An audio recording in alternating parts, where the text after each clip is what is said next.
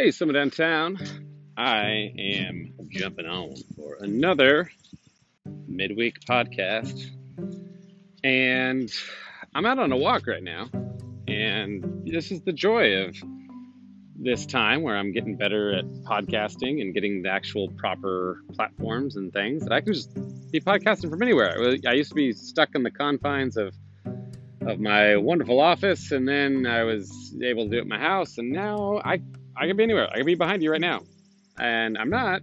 Well, yeah, I don't see anybody, so no, I'm not. But I am out, and I say that to let you know that you clearly hear some birds right now, because I'm in a fairly, less populated part of a neighborhood where there's a bunch of trees. And one thing that we've all learned in the midst of social distancing is that birds pick up on audio, like, they're stinking speaking directly into the microphone. Like, you just have to open a window and all of a sudden be like, do you have a parakeet who's trying to kill you right now? Because they're just really pertinent. Or not pertinent, really prevalent. There you go. And so, yeah, you might hear that. You might hear some other stuff that interrupts, but that's why. So I'm want to talk about this language I've been using a lot in private conversations with people, but I want to make it, and I think I even referenced it once on a Sunday, maybe, but I want to bring it really plain, because I think it's reframing how I think about church, what it is to follow Jesus as the church, and it's this language of I didn't coin it. I guess if anyone coined it, I will attribute it to Nate Dunleavy, who, if you haven't heard my conversation with Nate on prophecy earlier this week, Nate just dropped some beautiful stuff on there. So the back half of it particularly, I listened to it again, and I was like, this is awesome. So I really highly encourage that. That is our teaching podcast for this week, which the digital gathering meditation size teaching will be based off of. But I talk about Nate a lot because he is he's a pastor at SOMA Northwest. He is a friend. He's really just someone who's discipled me in the faith, and not always like in a really clean, neat, spiritual mentor kind of way. Like I sometimes have people say like, oh man, I just need a mentor, or I need to have a Paul feeding into me like Timothy. And I'm always like, yeah, I don't know if that, if that's how it really works, at least not today. Like I had a pastor once tell me, hey man, like there's no Yodas. We all want there to be Yodas. There's no Yodas. Just, I mean, there are, but they're so few and far between that you can't wait for one. So it's like, if you want to go, you just gotta get what you can get from mentors as you can get them. Like if there's somebody you respect, get around them, spend time with them, take them out to a meal, sit next to them in a room. If everybody goes out to dinner and they're there, just like find time near them and just ask them questions, talk to them. Don't sit there and wait for them to sit there and just take you into their life, because that may happen, but it may not. And at the end of the day, like a lot of my mentorship I've received from Nate, from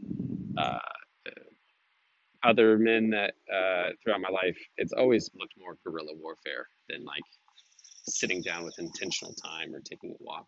That's happened sometimes. I'm hugely grateful for it when it has happened. I referenced Pastor Jim Mathias at Common Ground in a previous episode, and he was one who actually did take some time like that with me in my early years of following Jesus, and that was beautiful. And yeah, again, I just go back again and again and just think of things, both of how, things he directly taught me, but then also just so much of what I observed in his life. Anyway, that's really another topic for, or another time, another thing for another day. I just, what you need more than a mentor. But, in some ways that relates to our topic because, yeah, this terminology that Nate coined is white collar ministry versus blue collar ministry. And he said, I was talking with him once. It was a day after he preached at Summit Downtown somewhat recently. It might have been the Advent series when he preached. And he said, hey, do you want to grab lunch afterwards? And I'm always like, yes, absolutely, please. As much time as you want to give me, Nate, I will give to you. And I will sit there and keep you it's on Mass Ave, even though you're clearly tired and want to go home and take a nap, but you agreed to this, so I'm going to keep you here. And we go grab Yats. And I was still pretty in the thick of one of my most recent depression anxiety cycle, and it was just like, I think that's why he offered it. He probably could tell, and he was just like, man, do you need some time? I was like, yes, I do. So we were going and we were talking, and we were all over the place. I mean, I was all over the place mentally at that time. I always am when I'm in those seasons. I've described it. It's like having a freight train. In fact, that was the time when he told me about a mentor of his who was a missionary in Germany who said, yeah, there's sometimes just depressions in ministry that feel like a freight train's running through your head. And, that's just what the season is. You can't focus on a thing. And I've experientially found that to be true, but I was there with them and we were talking about a bunch of different stuff, including that. But then we also talked about, he was talking about just blue collar versus white collar ministry. Cause I remember what it was. I said to him, sometimes I fear just this sense of like, I'm not doing enough and I'm not, I don't have enough like tangible, active, like organized vision. And it's like, I can't just spend time being with people and getting cups of coffee and meals and stuff. And there's a lot more to full-time pastoral ministry than that. But at the same time, Nate stopped me and he said, wait, why not? It's like, well, because I remember one time early in my ministry, I had a guy look at me and been like, he wasn't talking to me. He was talking about someone else. He was just saying how they were asking this person was asking him for support. And he said, I don't want to support you because I just think your ministry is just hanging out with people in coffee shops. He's like, I'm not here to support your hanging out in coffee shop ministry. And I think I understand what he was talking about. Like, there's definitely a way in which you can just hang out with people in coffee shops and call it ministry and just be shooting the breeze with people. But at the same time, Nate stopped and he said, whoa. Getting coffee and meals with people is what ministry is. And he wasn't being glib. I mean, if you know Nate, you can call him maybe a lot of things, but glib is not one of them. He was like, that's how you get access into people's life. And that's ultimately what ministry is getting access into people's life. And he said, he read an article. He'd read the Atlantic article on Pastor Tim Keller, who retired recently from Redeemer Presbyterian Church in Manhattan. And, the Atlantic is not a Christian source. And it was covering this pastor because they were just like recognizing, like, love him or hate him, or love what he believes or hate what he believes. Like, this pastor has had a huge impact on the city of New York and the world. And in the article, they interview Tim Keller, and Keller talks about his experience both at Redeemer and Manhattan compared to his experience in rural Virginia, because not a lot of people know that for 9 years before Tim Keller planted Redeemer Manhattan, he was a pastor in rural Virginia, and he started that church with just over 100 people, or maybe somewhere around 150 people, and after 9 years, he grew it all the way to exactly what it was when he started, for the explosive growth and all the powerful things that he did in Manhattan. He started his years for about a decade of just basically pastoring a flock in rural Virginia. And he said it was dramatically different how he had to do ministry between those two contexts. He said that in Virginia, he said it was very blue collar, a very blue collar context. People had blue collar jobs. They were just blue collar mentalities. He said there, people didn't care to let you shepherd them or minister to them It goes the other way. They didn't care to what you had to say. They didn't care to let you preach to them until they heard you shepherd them and they heard you minister to them. And you come along and live life and walk them through death and tragedy and marriage and birth and miscarriages and infertility. And like, it's when you did that, then they would show up on Sundays to hear what you had to say. Because then, okay, you can preach to me. You have shown that you shepherd me. He said Manhattan was the exact opposite. It was a white-collar context. People had very white-collar jobs and sensibilities. He said there, people wouldn't let you minister to them until they knew you could preach well. And so like there, it's like, no, I want to make sure you're an expert on something, that you have enough accomplishment and enough sense of gravitas before I'll let you into the fact that my life is on fire right now. And so he said, yeah, like in one context, people listen to you because they know how much you love them. In the other context, people love you because they love listening to you.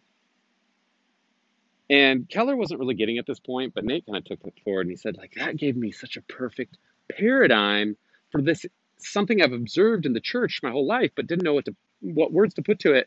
And he called it, blue collar and white collar context. And he's like, there's just, it made me realize, there are places where there's just a white collar context for church. And it is mainly focused around teaching, sermons, developing content, having programs, doing studies, doing things. And this is just this is what you do in white collar context. And you do that because that's kind of what you expect, like have a vision, execute it. Whereas in blue collar context, it's just showing up and walking through the hard things of life with people and the good things of life with people and everything and the mundane things of life with people.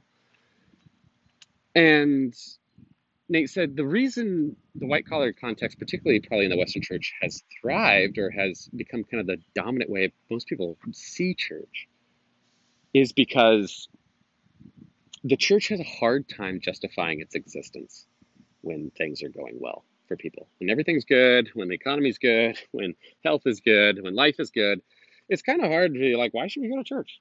Why should we go to church? And maybe it's just because it's what you do. It's culturally, God will get you if you don't or something. I mean, the reason that we got all this wealth and prosperity is because we went to church or something. The crazy things people believe and attach Bible verses to. But no, it's like when life is good, you'll go to church, but you just kind of go just to kind of check it off or do something. But when life turns sideways, when the crap hits the fan, when you have a miscarriage, multiple, when you don't know if you're ever going to have kids the way that you thought you were going to, when you get divorced, when you realize the fear that you had warded off for so long is true. You hit the moments where you're just like, wow, this is life. Again, another Nate-ism that I've always held on to is him saying, hey, suffering is the norm. Comfort is the exception. That is life. You can not want to believe it's true, but just try to go out and live in spite of it. If you don't think that's true, it's because you're in your early 20s, most likely, or earlier. and just much beyond that, definitely into the 30s, or if not, then the 40s. It's just you give up any hope that's not true. But there is a reality to it of just accepting. I mean, I talked about this a couple of years back on Ash Wednesday. There was this a book, Richard Rohr. It's this book on manhood. It's something to do. It has the word Adam, like Adam in the title. And it's a book on manhood. And in it, he talks in one chapter about all these different passages into manhood and all these different cultures. And he said there was some, he found a lot of them. And he found there were some certain things that a lot of cultures really tried to impress upon men in their lives. And they were like these he boiled them down into 5 statements. And he said, like, this is when boys absorb these statements, they kind of stepped into manhood. And there were things like, life is hard. It's not about you. It's about loving and serving others. You're going to die.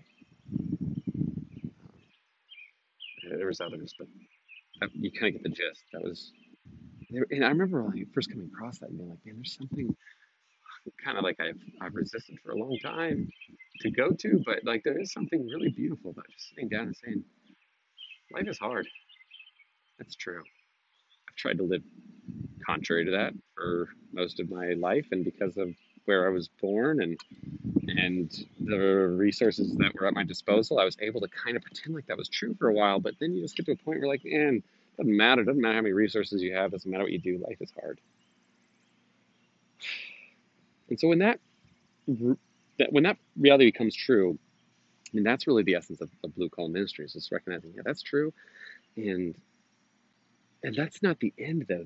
That's actually an entry point into life being hard is what actually binds believers together in unity. I mean, that's, my wife brought up the example from Harry Potter, the first book of Harry Potter, the sorcerer or philosopher's stone, depending on, you know, which country you got your copy from. And in that first book, you know, Harry and Hermione and Ron, the 3 main characters in this trio of friends, at first meet each other and don't like each other. At least Ron and Harry become friends, but they don't like Hermione. They think she's annoying. They think she's, you know, too much of a know-it-all. They think that she's just, you know, a pest. And at one point they find that collection of three find themselves in a bathroom in the castle when a troll has wandered in and has trapped them in the bathroom because they didn't realize that was the case. They get stuck in there with it. And in this case, trolls are not like, you know, little figurines with pink hair and glitter belly buttons, but they are dangerous, horrific creatures that can kill you. And so they find themselves face to face with this deadly creature. And they, through somewhat of like cunning and work and some sheer dumb luck, like outsmart the troll and get away from it. And then at the end of the chapter, it says something to the effect of, there's certain experiences that when you go through them with other people, you cannot help but becoming friends. And that gets at this idea that like, it's when life is hard, that's actually how you unify together. I mean, it's the hard experiences, it's the ugly experiences that actually make you realize I need other people. I'm not independent. I'm interdependent on other people. And then I'm not dependent on people because, like, I'm not just, like, I have something to bring to the table, too. I'm interdependent. That's why Acts 2 and Acts 4, these pictures of the church where all the believers are there and have everything together in common and are selling possessions to give to the poor, and everyone is distributing to those who have need, and they're just breaking bread and fellowshipping and listening to the apostles' teaching and growing. Those happen when the church is being persecuted. When the church is this small little group of believers in a room that think they're going to die. And then they start doing that. And yes, thousands are adding to their number because there's something compelling about this community that in the midst of the pain and the struggle and the fight of life are together and holding it together. And they don't see your problem as, oh, that's just their problem. Sucks to be them. They're like, no, that's my problem because they're in my community and I love them and I'm going to bear their burdens. Everyone loves the language of bearing one another's burdens. It looks like bearing one another's burdens financially, emotionally, physically, with your time, with your energy, stepping in and saying, how can I enter into your life? And that is blue collar ministry, at least in kind of the language that we're using today. That's what it looks like. Just saying like, hey, how do I just show up and start living intentionally towards communally with one another, like showing love. I mean, this is the book of 1 John, right? I mean, you know, how can a person say they have love for their brother if they deny physical needs? And it doesn't always look like finding homeless people, though a lot of times it can. It can look like finding the people in your missional community, in your neighborhood, in your friend group, and everybody has needs. Everybody has needs, not just the homeless people. Everybody has needs. And so you get this sense where, like, you just start showing up and you start intrusively caring for people. And I've said that phrase before. What I mean is when people have needs, they don't know how to express it. Like, or you always say like, hey, if you need anything, let me know. That means that you will never get called by people. How you get called people is that long before you say, hey, if you need anything, let me know. Long before they let you know, you just show up and you're like, hey, I thought you might need this. Or I'm on my way over. Tell me if you don't want me to come. Because you just start meeting people's needs and start doing stuff. I mean, how many times have you didn't want to tell somebody what you needed. You just want somebody to be thinking of you proactively enough just to show up and do something that you couldn't even quite articulate yourself. And so that's the sense of blue-collar ministry. But the problem is that most of the American church right now is just entrenched in white-collar ministry. And actually, Nate got to a healthier place with this because he was like, wow, oh, you know, I finally had a word for white-collar ministry. There's these churches that I didn't think were that great. But, like, yeah, I can see a need for that. I can see a reason for that.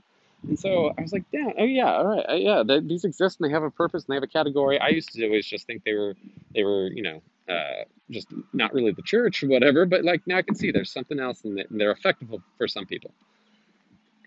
And I'm more a little cynical towards it. I'm like, yeah, I think we've identified it, but I don't know that we've like said like that's like a cool lane that we can now run in of like, oh, we're a blue collar church. We walk through stuff with people, and we're a white collar church. We just, you know, teach from the pulpit and set up programs. But the problem is a lot of times in those contexts, everyone knows at SOMA, I'm a big believer that I love, teaching's great. Teaching is wonderful. Sermons, Bible studies, that's all great stuff, but it does not equal transformation. In order to equal transformation, you have to be taught something and then experience it, like actually have experiential, like a time where you experience what you're actually being taught, and then you integrate it, and then you can enact it through your will. And so many times we just fill our minds with more and more and more teaching, and a transformed person we do not become because we just are just hanging out and like, I learned something I didn't incorporate in my life yet, but now I learned something else that was interesting because it's just collecting TED Talk-like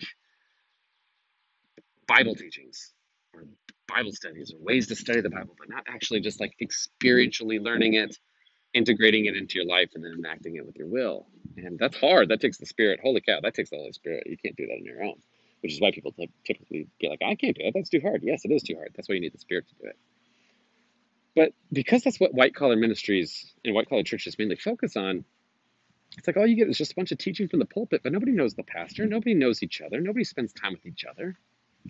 Nobody actually knows what's going on. No, if people have problems, like if you have like a financial problem, well, sign. We got a program for that. We've got a benevolence program, which is a great thing to do, but if it's not met with actually people who love you and walk alongside you, and it just gives you money and it gives you fish for a day, but doesn't teach you how to fish. It doesn't teach you how to walk through life. It doesn't help you get through the fact that your child is dead now. And you're going to walk through that with the rest of your life.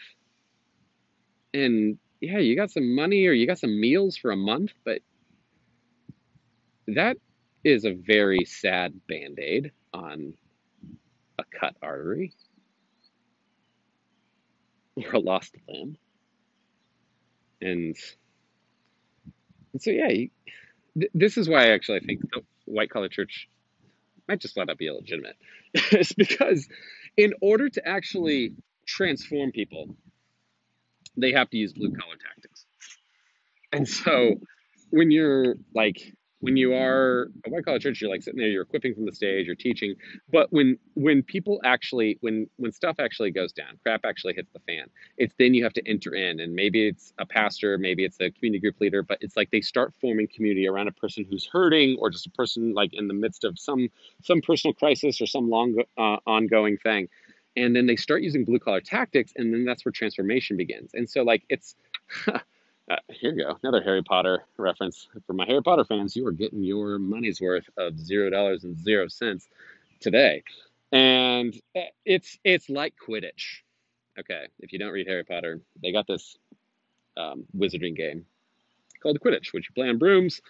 And there's all these different kinds of, I guess, balls that are in play. Like, because you're flying up in the air and you have one ball that you're using to score, you know, pass around, kind of like a, you know, I don't know, a broom basketball game where you're like riding on a broom and you catch it, you pass it, and you're trying to get it through the goals to score points. Then you have these other balls that just come and their main purpose is just to knock you off your broom and you know, just beat the crap out of you, basically. And then you have the one ball that actually means everything. It is the golden snitch. And the golden snitch, there's one player on each team that their whole objective is to look for the golden snitch and to catch the golden snitch. And the golden snitch goes away at the beginning, and it might come back anytime. It can come back days later if it wants to. It has a will of its own, and it's tough to catch. And once you catch it, the game's over, and that team gets 150 points. And so that's really what the game is. That's the game. The snitch is the game. These seekers who are looking for the snitch and finding the snitch, that's the whole game.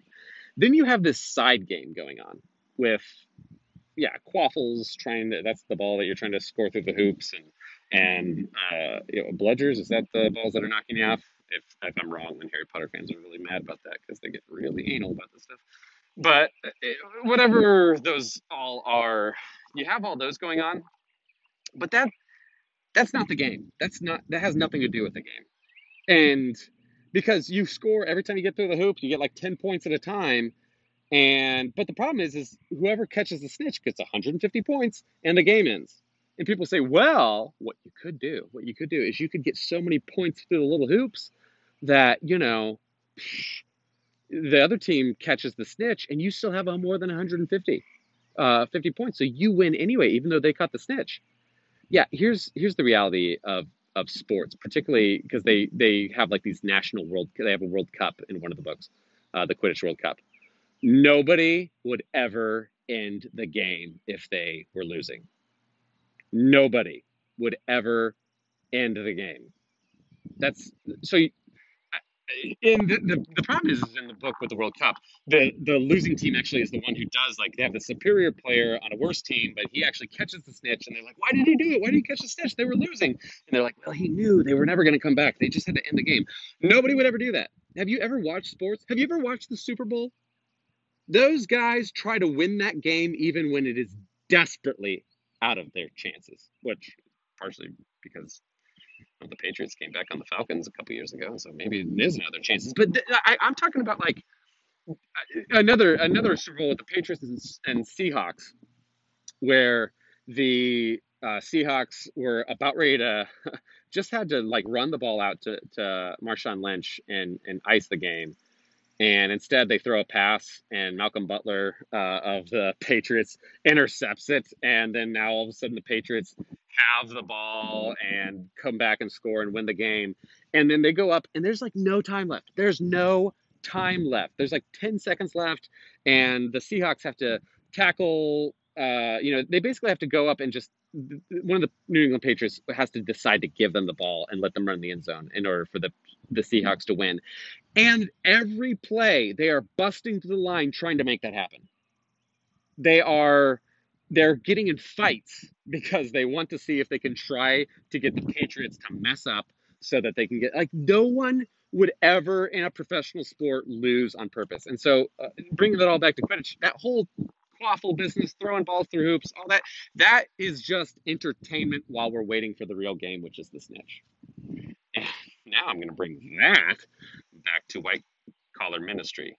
All these, the teaching, the programs, all that is just entertainment while we're waiting for the real game, which is when crap hits the fan and you actually have to love and walk alongside with people and shepherd people. And I'm not saying the professional pastors, I'm saying the whole church, all the saints equipped to do the work of ministry. And so, everyone walking alongside. So, again, if for a white-collar church to actually step in and start doing this, or to actually be effective, they have to start doing blue-collar ministries and quit playing the little quaffle game and actually start looking for the snitch. Actually start caring for people. Actually start walking alongside people. I mean, how do you do that? I mean, you usually don't have to figure it out. Like, you just wait for life to go sideways on people. But even before life goes sideways on people, you really seek to know and love people. And that's the essence of, I call it blue collar ministry. I just think that's Jesus's ministry. That's the church's ministry, seeking to really know and love people.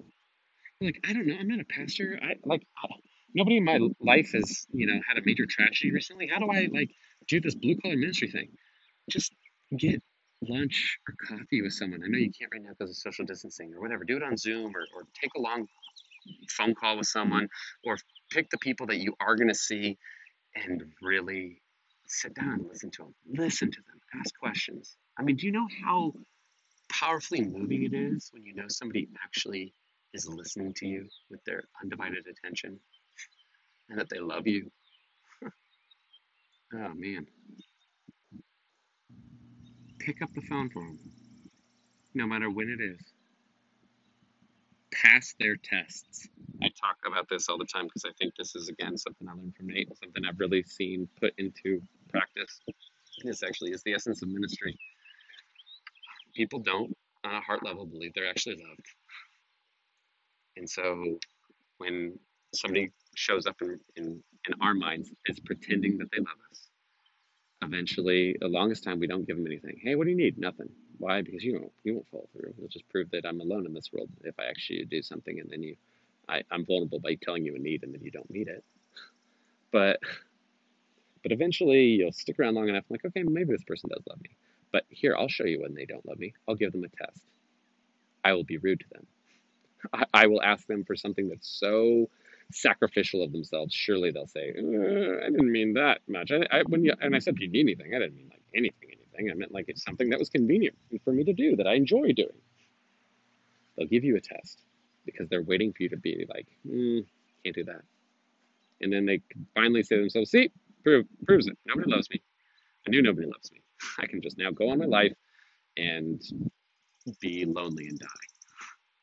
But if you actually see someone's test, oh, I'm showing up to love them, and now they're calling me at 4 a.m. to drive over 100 miles to do something for them. And I have a project or something to deliver that I can now get up, drive there, drive back, and go straight into work or school or wherever, and only have that enough time. And not enough time to finish. I will now take a worse grade or a worse opportunity to get my raise or whatever. But this is the test.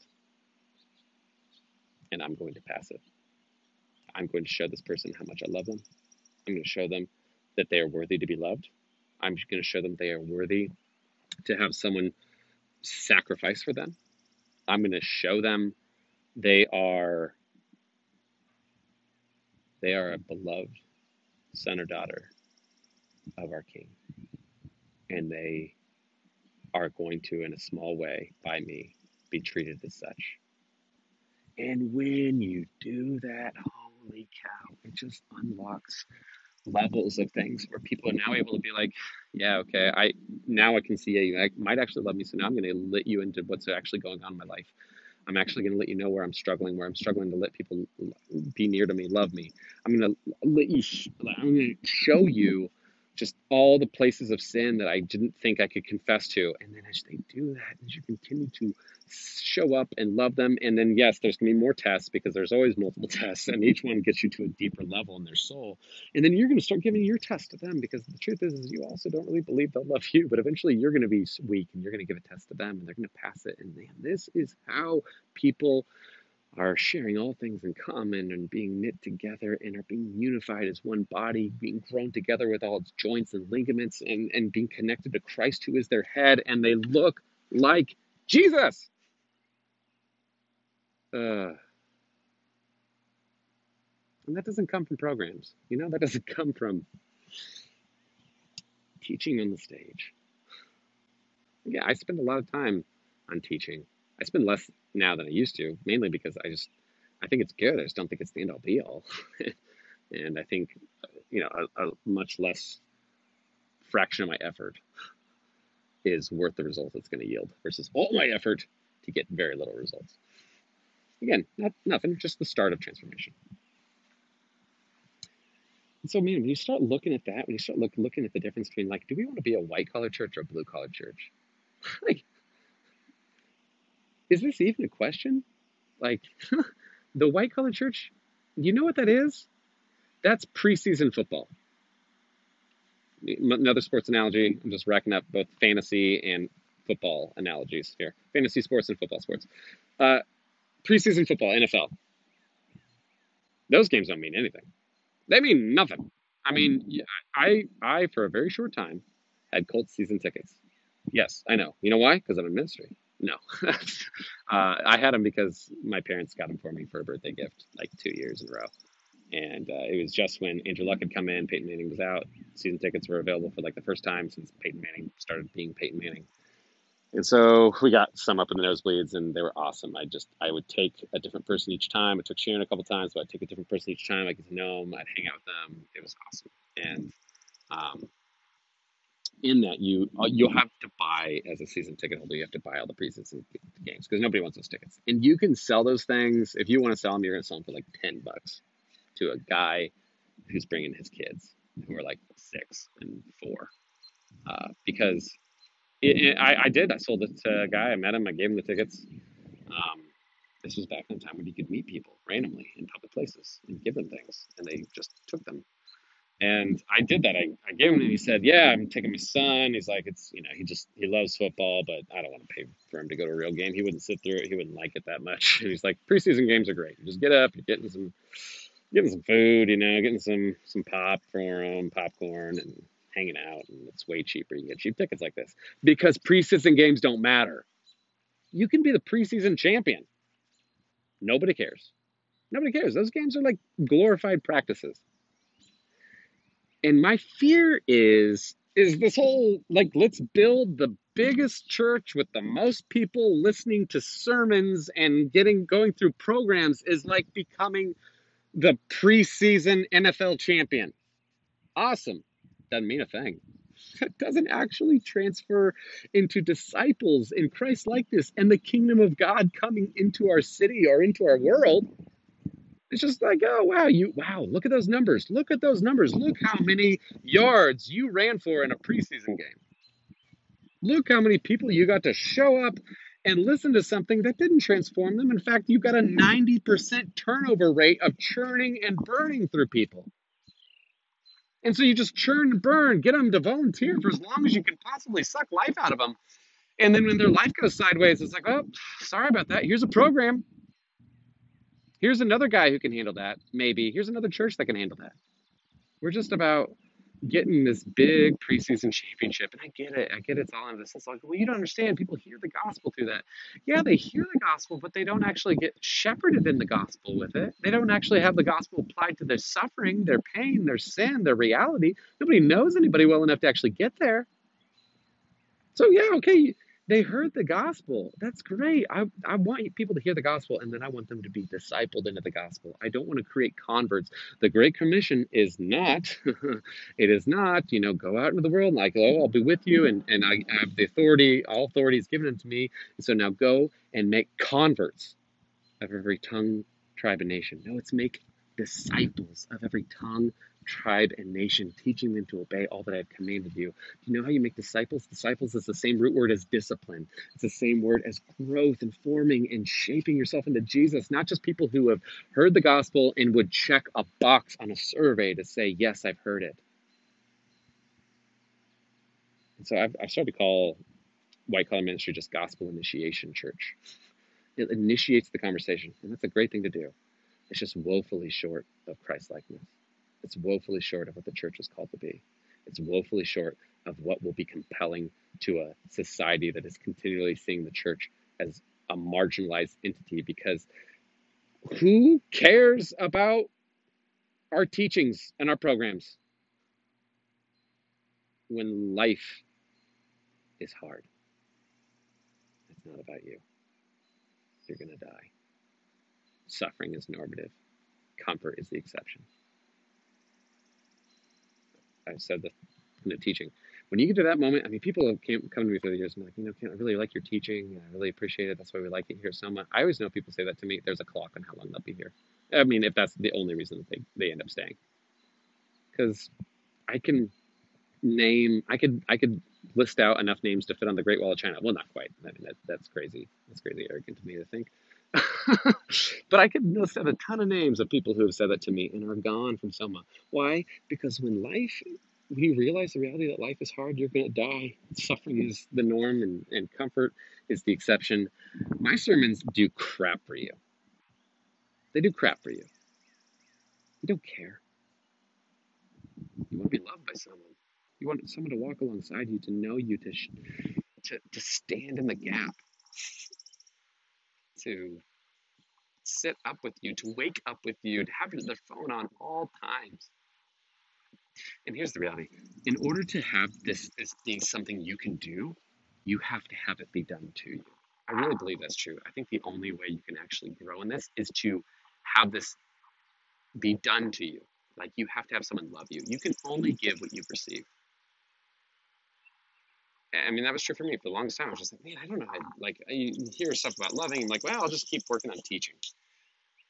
Because that, I can control that. I can make that a smart goal. I can make it, specific and measurable and time-bound and realistic and, accurate. What's the A? I don't care. I always forget. That's definitely accurate. I can control teaching. Like, that's something I can do an input goal into. Like, I can focus on my level of input, and then I can let the outcome be what it is. But, what you can't really control well is how much you love people. I mean, you can actually control it really well, but you just don't know how to do it. Nobody in the church typically knows how to do it, and so you just keep being like, well, here's a book, or here's a podcast. But then when I actually had someone love me, and for me and my wife, it was Nate and Deb Dunleavy. And I talk about them all the time because they were the first people that just loved us, and they were willing to sacrifice themselves for us, and they were willing to recognize our tests, and they were willing to pass them. Nate picked up every call I made to him for years, and I would call him every Friday being like, I don't know what to say anymore, man. I'm out of teaching. I'm out of sermons. I'm out of this. I don't know what to do. And he would patiently and painstakingly walk through with me what I was thinking. He'd help me organize my thoughts. He'd call me back on Saturday and check in. And he did not let his phone go to voicemail. If he did not pick up, he texted me within minutes. Say, hey, can I call them? I'm in a meeting right now, or I'm talking to this person right now. Can I call you at this time? And yeah, he just would show up. He just said, like, let me know when you need me. I will be there. And it wasn't just to let me know, because he knows that he would also just show up and sometimes, hey, do you need me? I'm on my way. Do you need me? Heck yes, I do. I mean, I'm scared now because I'm afraid, like, I know you can't actually love me. Like, and so now you're meeting a need, and I don't know what your angle is. Are you just trying to control me? Are you trying to hoodwink me? Are you trying to make me think like you actually love me when I know you don't. Nobody does. I mean, you love the Facebook version of me, but if I actually showed you the parts that I edit out, you'll curse me and walk away. Everybody does eventually. And then he didn't. And he showed up. He passed my tests. He started making me believe, holy cow, I actually am loved. In fact, I'm not just loved by Nate and Deb. That's great and good and well, but their love is just a reflection of the eternal God and King of the universe's love for me. They're just doing it because they have been loved by someone who has been loved by someone who has been loved by someone, who has been loved by someone, who was loved by Jesus. Like, Jesus started out with his disciples, and he said, now go love people like that. You want people to know that you're my disciples? They'll see it in how you love one another. What's the greatest commandment? Love the Lord your God with all your heart, your soul, your mind. And the second is like it, meaning it's equal to it. Love your neighbor as yourself.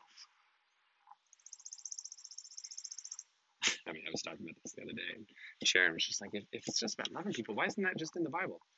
I probably shouldn't say that, because that's not something you should say if you know the Bible, and she really does. We were in a completely different context, and I was like, wait. Like, and then I quoted all those things, I'm like, I think it is. And she's like, oh yeah, of course. Here's a brain fart moment. So yeah. Nate and Deb, they did that for us. They walked alongside me in my anxiety and my depression. They showed me I wasn't alone. They let me show up, and then they let me choose when I left. Let me choose when it was time for me to go home. Because I needed every ounce of the strength they had to give me those days. And when I did things that were stupid or sinful, they forgave me, they encouraged me, they restored me. And then once somebody's done that to you, you just start looking around, you just start seeing it, you just start seeing other people, and you're like, I want to do that because somebody's done that for me, who did that for them, who did that for them, who Jesus did that for them. Eventually, he started this whole thing, and I just like see it, and I see them, and I want to show them they are loved. I want to show them they are worthy of love. I want to meet their needs. I want to sacrifice on their behalf. Why? Because someone did it for me, and it's so addictive. I got to give it out. And so, yeah, you can't really do this unless you receive it. But if you, I'm saying, I guess to all our people or anybody, if you've received this at any level, can you start just at least maybe sitting before Jesus and letting him love you? Because his spirit is alive and well, and he can love you in this way. But man, it is beautiful when the person does it.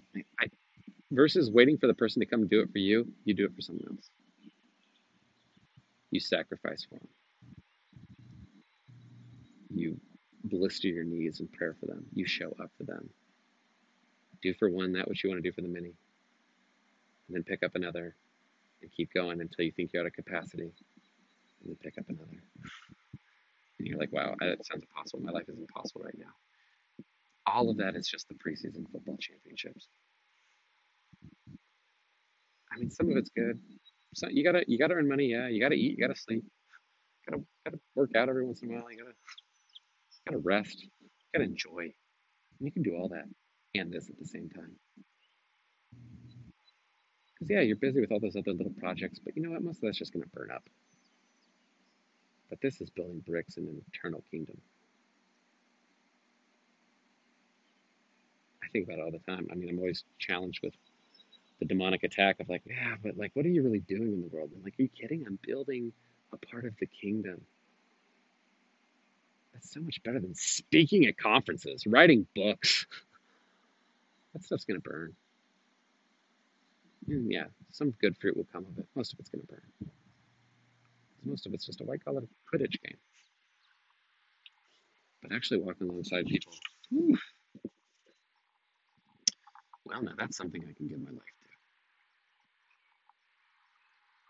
And so, yeah, that's my prayer, that we be a church of people. We'd be a blue-collar church. I'm done with the white-collar preseason football championship game. I've been kind of repetitive on this idea, but I just think I'm just drilling it home. This is what I want to be. This is what I want SOMA downtown to be. This is what I want all the SOMA churches to be. But I mean, this is what I want the American church to be. And man, what? There's no better time in the world to start than right now. In the midst of COVID-19, in the midst of racial tensions that are horrific, and the injustices that are going on. I mean, we could fight back in a lot of ways. Let's fight back the dark with the light. And yes, speak up and call the dark the dark. Call injustice injustice. Say what's true. And then fight back with light, with love, with unity, with joy. You want to overcome hate? Love somebody really, really well. All right. I think that's it.